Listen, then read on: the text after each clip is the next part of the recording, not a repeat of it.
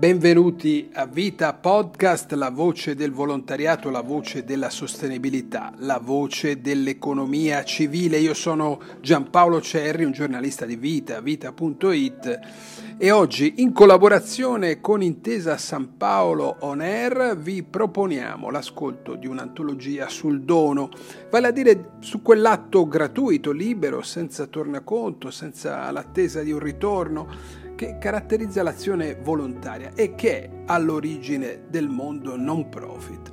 Abbiamo infatti chiesto al professor Luigino Bruni, ordinario di economia politica all'Università LUMSA di Roma, ma soprattutto uno dei massimi esperti di economia civile, di individuare alcuni brani che possano far capire meglio la portata e l'impatto di questo gesto, il dono appunto, nell'agire umano e nella società.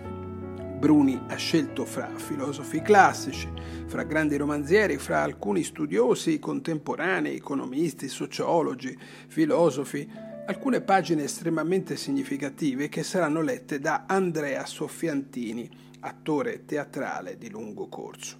Una serie che abbiamo voluto chiamare Voce del verbo donare. In questo primo episodio abbiamo chiesto al professor Bruni di spiegarci perché oggi valga la pena riflettere sul dono e eh, chi sono gli autori che ascolteremo negli episodi successivi qui su Intesa San Paolo On Air.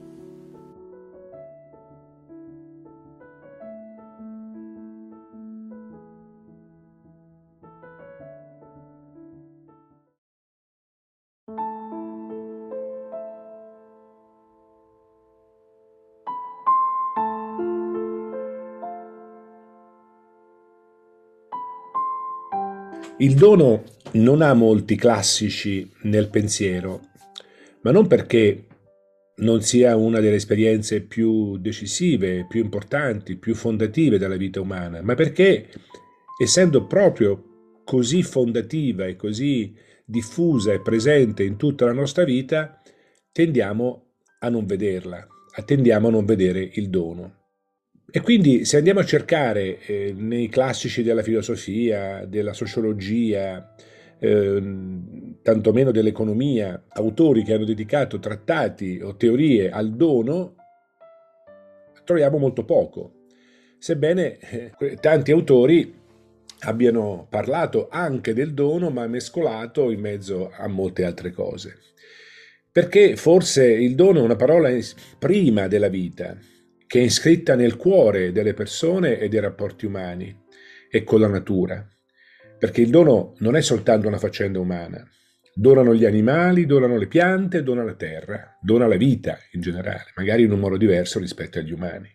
Il dono della natura non ha bisogno di intenzioni, come invece accade per gli esseri umani. Donano e basta, animali, piante, natura, terra.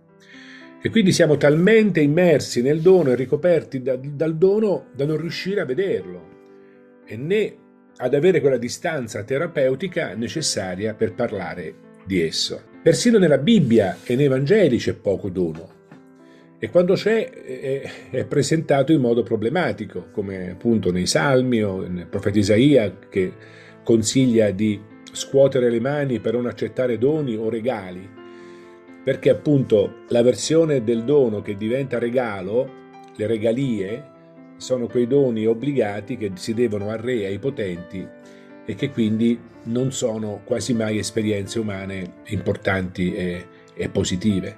Perché il grande tema che attraversa il dono è la sua ambivalenza, cioè il dono è fra le cose più grandi della vita, ma è anche tra le, tra le esperienze più, più drammatiche, perché spesso il dono viene manipolato, viene offeso, viene usato per eh, scopi negativi, pensiamo al dono mafioso, con cui tanti rapporti di mafia iniziano, di tipo mafioso iniziano.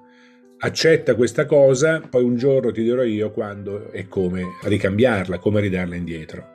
E se io accetto quel dono mafioso, divento mafioso anch'io. Ecco perché nel circuito del dono il dare è importante, ma è anche molto importante accettare quel dono, perché se io accetto un dono sbagliato divento complice di un rapporto sbagliato. Quindi l'umanità ha sempre saputo che il dono è una, è una materia ad altissima energia che può essere orientata per il bene o può essere orientata per il male.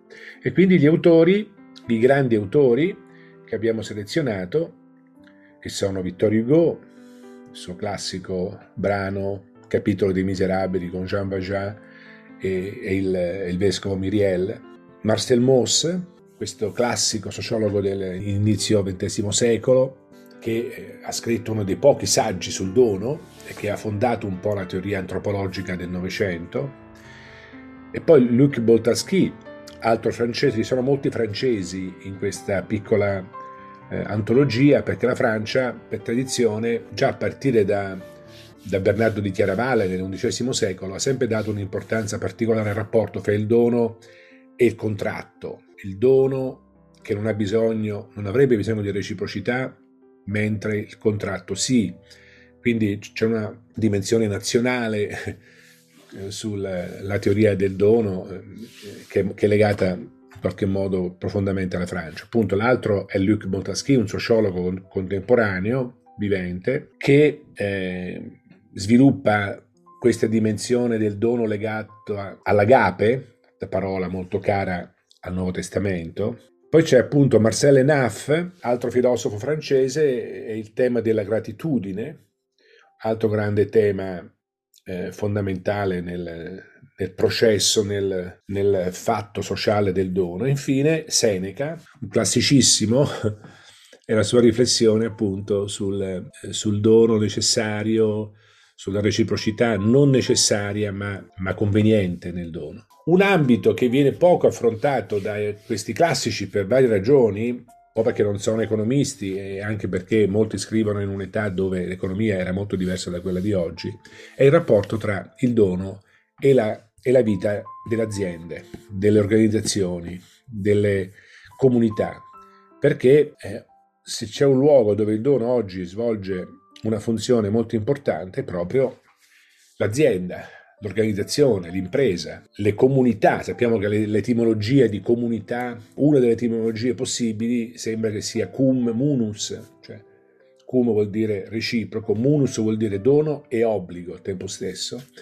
Quindi le comunità nascono da questi incontri di doni di, che sono anche obblighi, perché una volta che ricevo un dono ho l'obbligo di ricambiare o a te o a qualcun altro in una reciprocità indiretta. Quindi le imprese vivono, essendo forme di comunità, le imprese piccole, medie e grandi, sono fatti sociali e come tutti i fatti sociali vivono anche di dono. Però qual è il problema? Che la gerarchia delle imprese teme molto il dono libero, perché se il dono resta dono non è controllabile, non è gestibile. E quindi la gerarchia delle imprese cerca tutti i giorni di trasformare il dono gratuità in cose simili ma innocue, in cose tipo i, gadget, i regali, che sono delle, quella che abbiamo chiamato il dono omeopatico, cioè delle, delle, piccole dosi di dono che vengono introdotte dentro l'organismo per proteggersi come in un vaccino dal dono vero, che sono una della grande trasformazione che è stata posta in essere dalle imprese negli ultimi cento anni è, è l'incentivo, il dono che diventa incentivo, perché l'incentivo ha qualcosa che assomiglia al dono, che sono de- dei punti di sovrapposizione tra appunto essere premiato, a volte viene addirittura chiamato premio, che è il tipico linguaggio del, delle virtù, premio incentivo, che sono un tentativo per prendere la parte buona del dono, togliendole la, la parte di libertà, di sovversione, di, di rivoluzione del dono. E quindi le imprese vorrebbero, hanno bisogno della creatività e della libertà del dono, ma vorrebbero solo il dono buono, il dono gestibile, dentro i confini degli organigrammi, dentro i confini delle job description. E così, quando invece si verifica una crisi vera dove ci sarebbe bisogno del dono pieno e non del dono omeopatico, le imprese si ritrovano quasi sempre con insufficiente gratuità nelle persone. E quindi ciò che oggi noi eh, osserviamo se facciamo come si fanno studi sul dono delle imprese, anche qui molti in Francia, che c'è ancora questa tradizione di, di studio del dono, e eh, noi ci accorgiamo di questa caratteristica, cioè che il dono non si può saldare con un controdono. Questo è uno dei, dei punti fondamentali di ogni teoria del dono. Quando io faccio un dono a te, non è un contratto che tu chiudi con la controprestazione, cioè io ti, ti do del, del, pane e tu mi paghi col denaro e quello scambio pane e denaro chiude l'incontro di cose. Il dono non è così.